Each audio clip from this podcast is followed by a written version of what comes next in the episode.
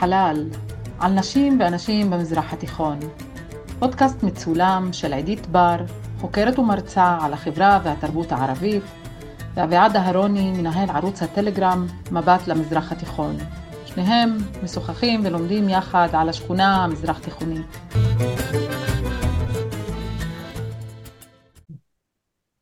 אהלן וסהלן פיקום בעוד פרק של הפודקאסט המדהים בינת חלל בת טובים על נשים ואנשים במזרח התיכון. נמצא איתי פה אביעד אהרוני מנהל ערוץ הטלגרם. הבת למזרח התיכון ואני עידית שפחתכם הנאמנה חוקרת ומרצה על החברה והתרבות הערבית אבל בטח אתם כבר יודעים.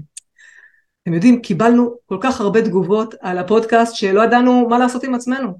אז קודם כל תודה תודה תודה לכל מי שהגיב ואנחנו גם תמיד נשמח לשמוע הערות והערות, כי אנחנו רק משתפרים מהנושא הזה. אז אה, לאור בקשת כמה אנשים שניכנס לנושאים גם קצת כאובים, למרות שהם שומעים את זה לפני השנה, אז אה, נעסוק היום בנושא קצת יותר כאוב, והוא נישואי קטינות. אביעד, מה דעתך על הנושא הזה שנקרא בערבית זוואג' אל-קאסירת, או זוואג' מובקר, כלומר נישואים מוקדמים. כן, אני אגיד לך מה דעתי, בתכלס אנחנו מדברים על נושא שהוא לא רק נושא כאוב, בתכלס זה גם נושא די בועט בבטן, כי בחברה של ימינו, בחברה המודרנית של ימינו, בעולם המערבי, אה, זה דבר שאחד פחות מוכר ופחות מקובל ממה שהיה פעם, ודבר שני גם פחות מדברים עליו, כי לא תמיד נעים לשמוע.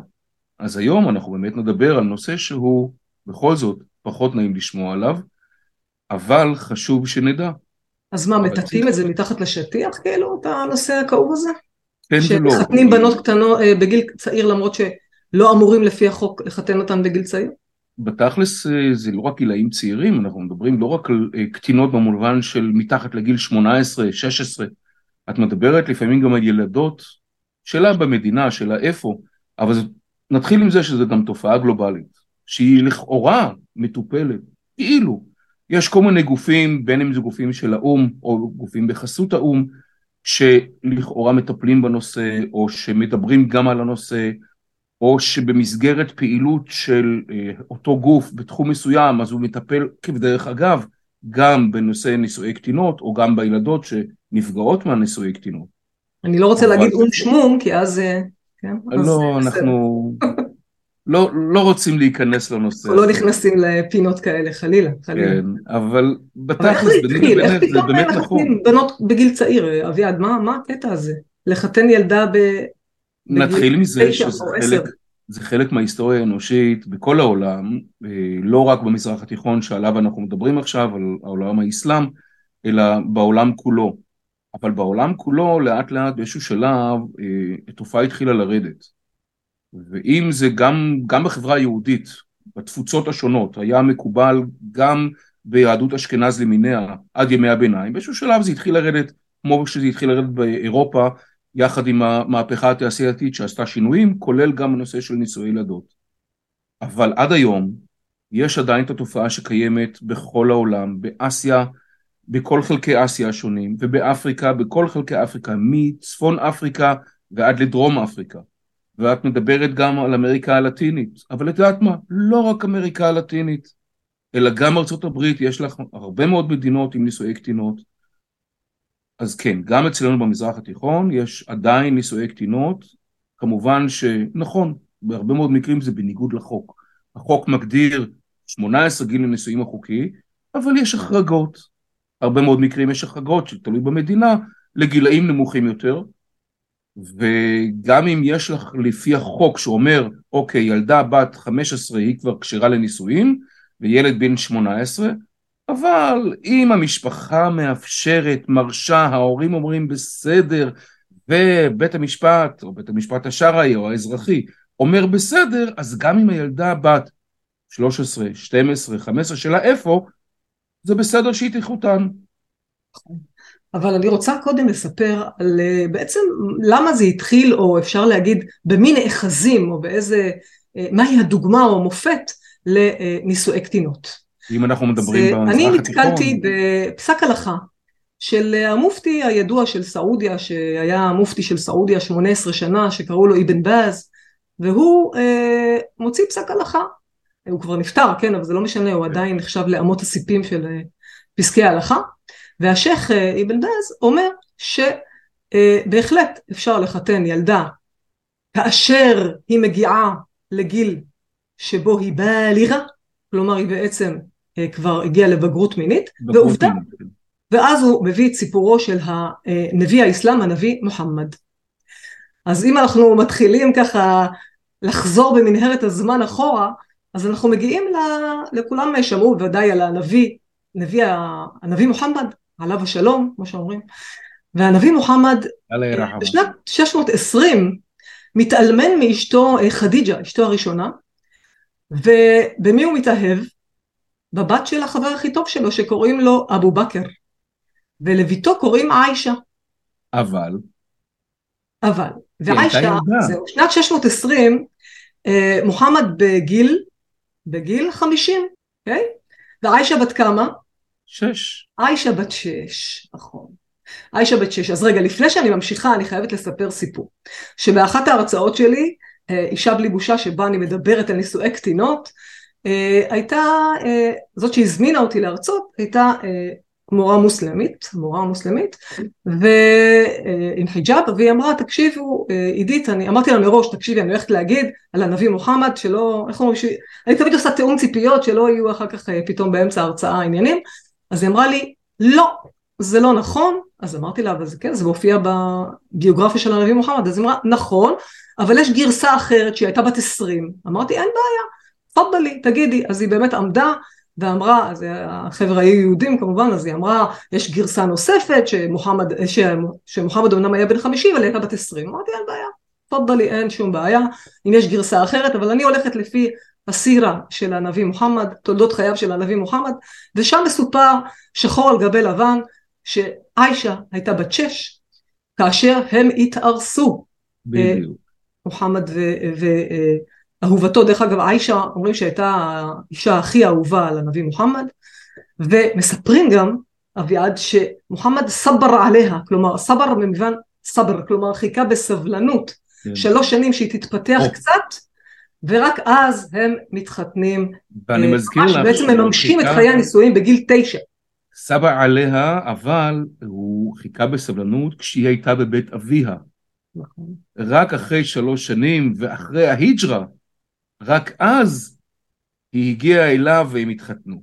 לא, לא, כולם, לא כל המאזינים יודעים מה זה ההיג'רה, אז בואו נסביר אז... בשנייה שבשנת 622 מוחמד, הנביא מוחמד מהגר ממכה לאל-מדינה, בגלל שרודפים אותו, או מכיוון שרודפים אותו, אבל לא ניכנס לזה עכשיו, כי אנחנו רוצים לעסוק בענייני הנשים כן. ונישואי הקטינות, ופחות אה, בגברים שבחבורה. אז אה, בואו נמשיך. אוקיי, אז מאז, היות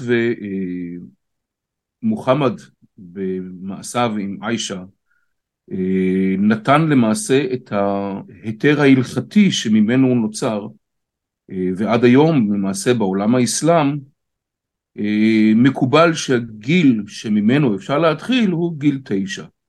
אבל צריך לזכור שהיות ואנחנו מדברים על האסלאם ישנם זרמים שונים ואם את מסתכלת על האסלאם החנבלי או על השאפי או כמובן גם על השיעה את רואה גם שיש אה, גוונים וגווני גוונים חלק לפעמים את תראי בגיל שמונה ולפעמים את תראי בגיל 12 ויש גם כמובן את, ה, אה, את העיקר של גיל תשע אבל גם אז אפשר אולי גיל תשע עדיין הבגרות המינית שמי שיקבע אם אכן היא הגיעה לבגרות מינית זה אותו שופט שרעי שמביאים לאישור הנישואים שהוא יחליט אם אכן הילדה כבר הגיעה לבגרות מינית.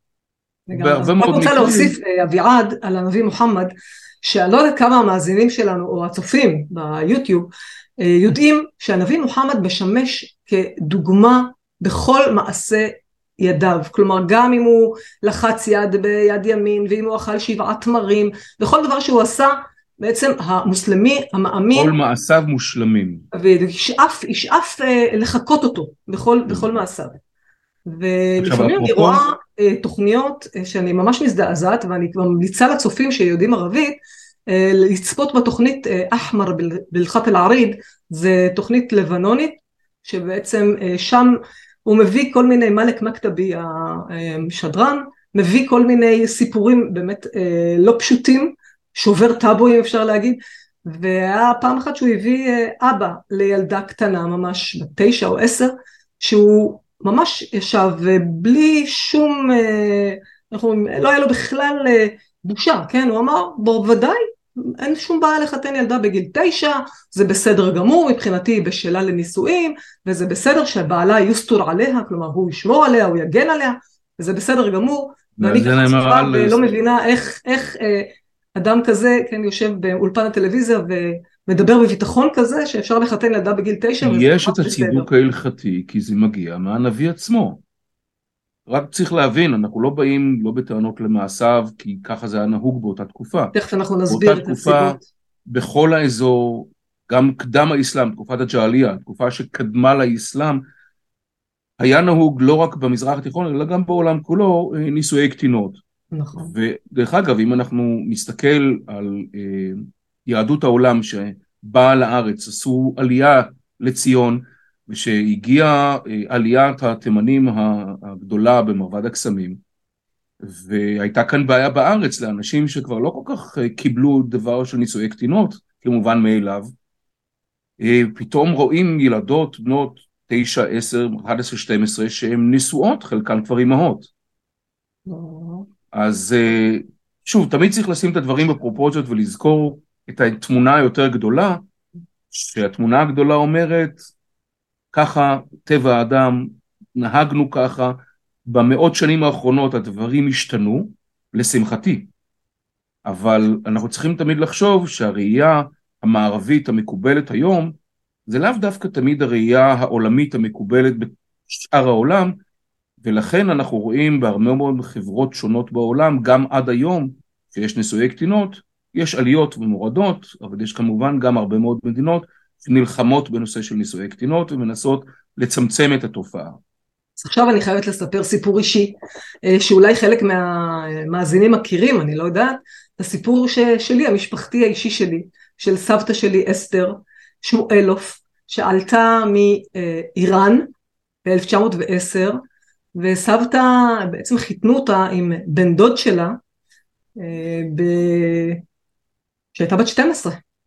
אתה מאמין? כלומר זה, עכשיו שאני חושבת אחורה, כשסבתא הייתה מספרת לי על ליל הכלולות שלה הנוראי, שדרך אגב לליל הכלולות קוראים לילת דוכלה בערבית, שזה ליל הכניסה, וכולנו mm. מבינים מה זו הכניסה, אז סבתא בעצם, כשהייתה בת 12, תחשוב, אני רק חושבת על זה שהיא הייתה ילדה קטנה ומפוחדת, ואמרו לה שהיא צריכה, מה היא צריכה לעשות בליל הכלולות, כן? אחרי שחוזרים מטקס החתונה, היא הייתה כל כך מבועטת, שהיא פשוט נכנסה מתחת למיטה ולא הסכימה לצאת.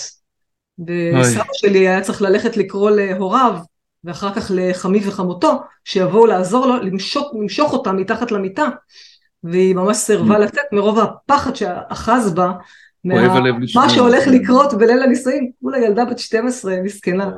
אז היא הייתה מספרת לי את זה כבר בבדיחות הדעת אבל זה בכלל לא מצחיק.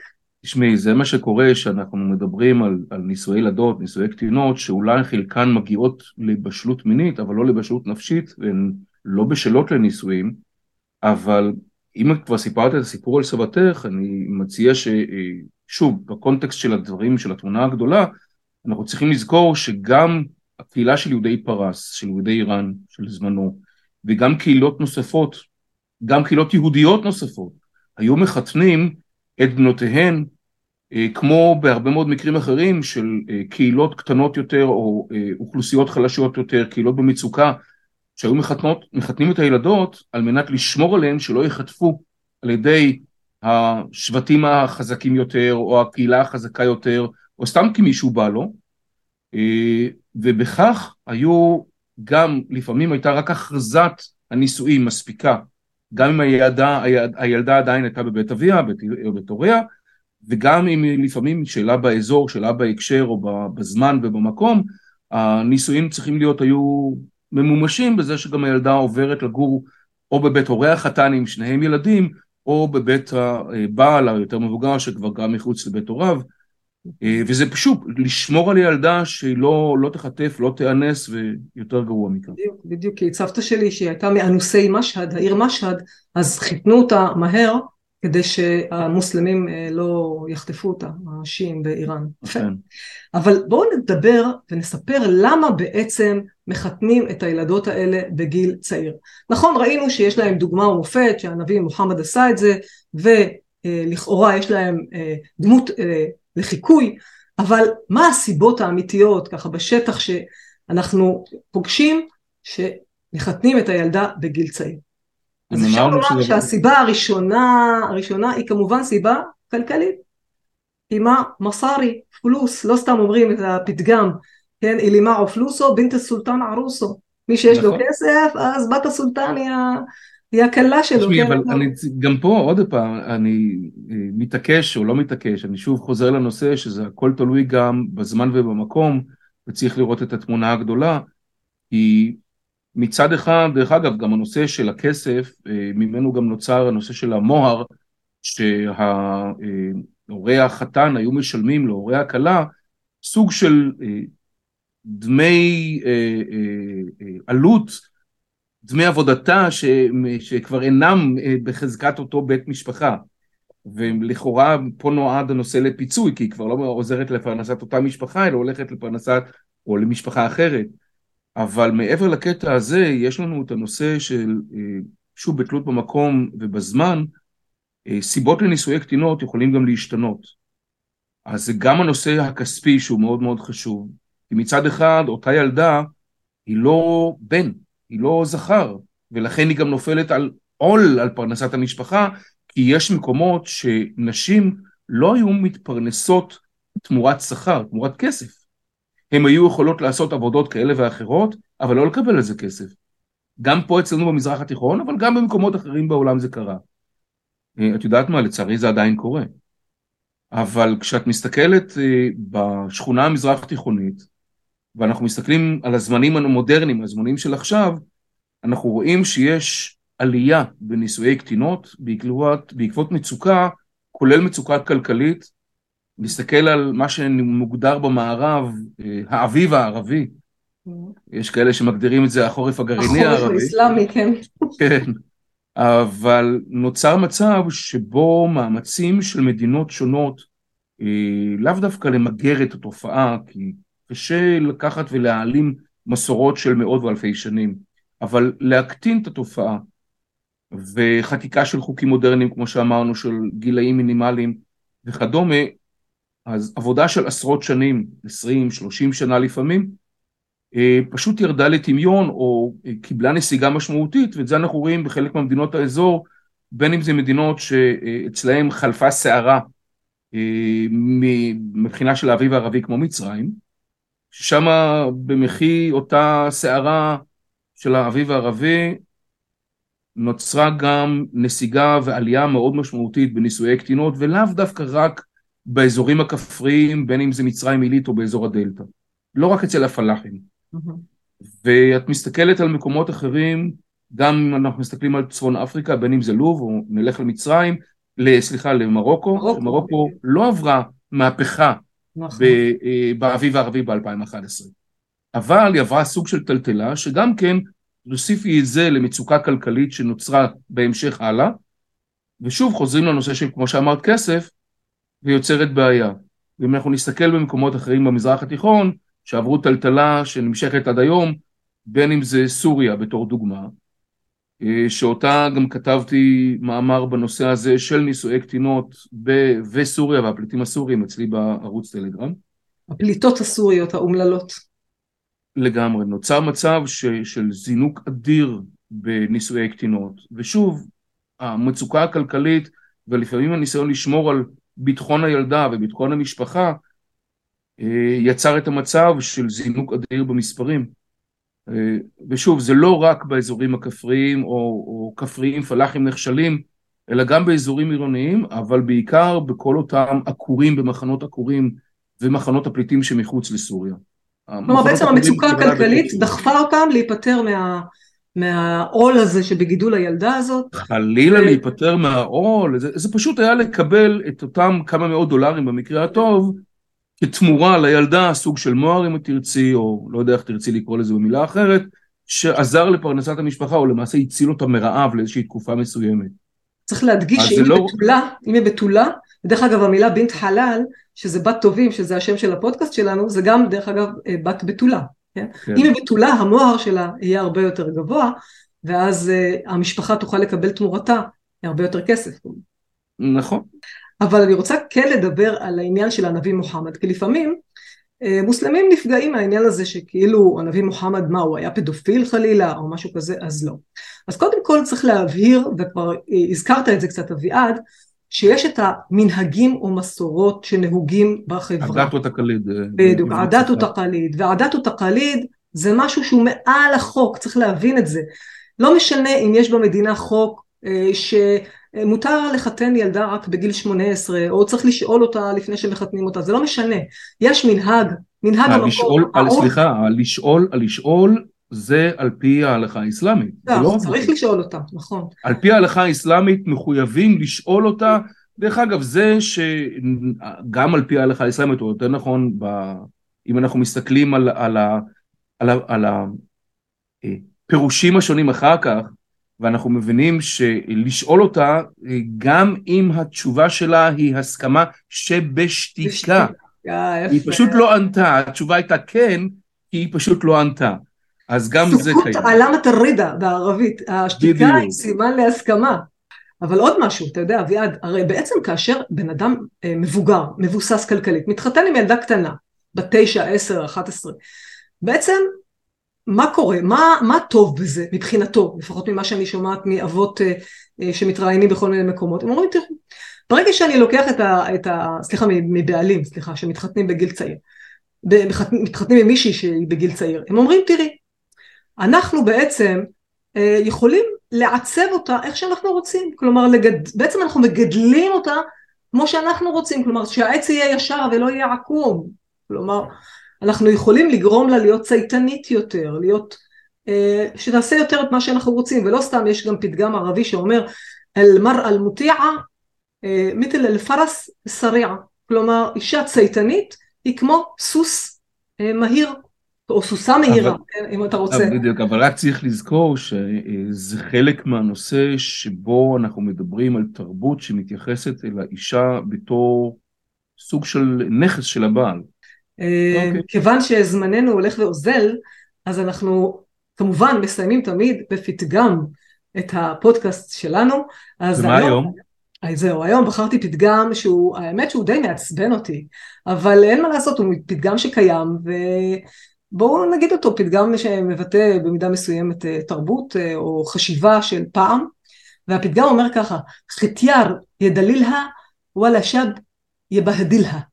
כלומר, חטיאר זה זקן, הזקן שיפנק אותה, ולא נער שב שיבהדלها, מהמילה בהדלה, שזה מישהו שיתייחס אליה נער, שיתייחס אליה לא יפה, או לא בכבוד, או ישפיל אותה, כלומר, מה בעצם הפתגם הזה אומר? עדיף שתתחתן עם זקן, שהוא יפנק אותה ויגן עליה ויהיה נחמד אליה, מאשר איזה נער פוח, פוחז. שככה לא התייחס אליה בכבוד. אני צוחק, אני אגיד לך למה אני צוחק, ובקצרה נעשה את זה כי אנחנו בסיום. עם כל הכבוד לפתגם הנפלא דרך אגב, הוא, הוא, אני, אני צוחק צחוק עצוב, מפני שבתכלס גם הזקן לא ממש תמיד מפנק אותה, כי מה זה מפנק אותה? היא אומללה בחזקתו של הזקן, שגם הזקן, כמו שאמרת קודם, מעצב את הבצק כלשונו, ובהרבה מאוד מקרים הרי זה עם המערוך או הנבוט. אז בואי, הפתגם כבודו במקום מונח, אבל המציאות, לא כיף לילדה, לא אצל הזקן ולא אצל הנער. נכון. תנו לילדה את חיי הילדות לגדול ולהתפתח עד בגרות. לגמרי. אז אה, קודם כל, אנחנו נמשיך בפרק הבא את נושא נישואי הקטינות, שהוא נושא באמת כאוב. ניתן לכם לעכל את כל מה שדיברנו עליו היום. בינתיים הירשמו לכל הפלטפורמות של ההסכתים, ותמשיכו להיות איתנו, כמו שאומרים, סליקו מענו. ותודה רבה. ולהשתמע בפרק הבא. תודה רבה, ואילה לך. אילה לך.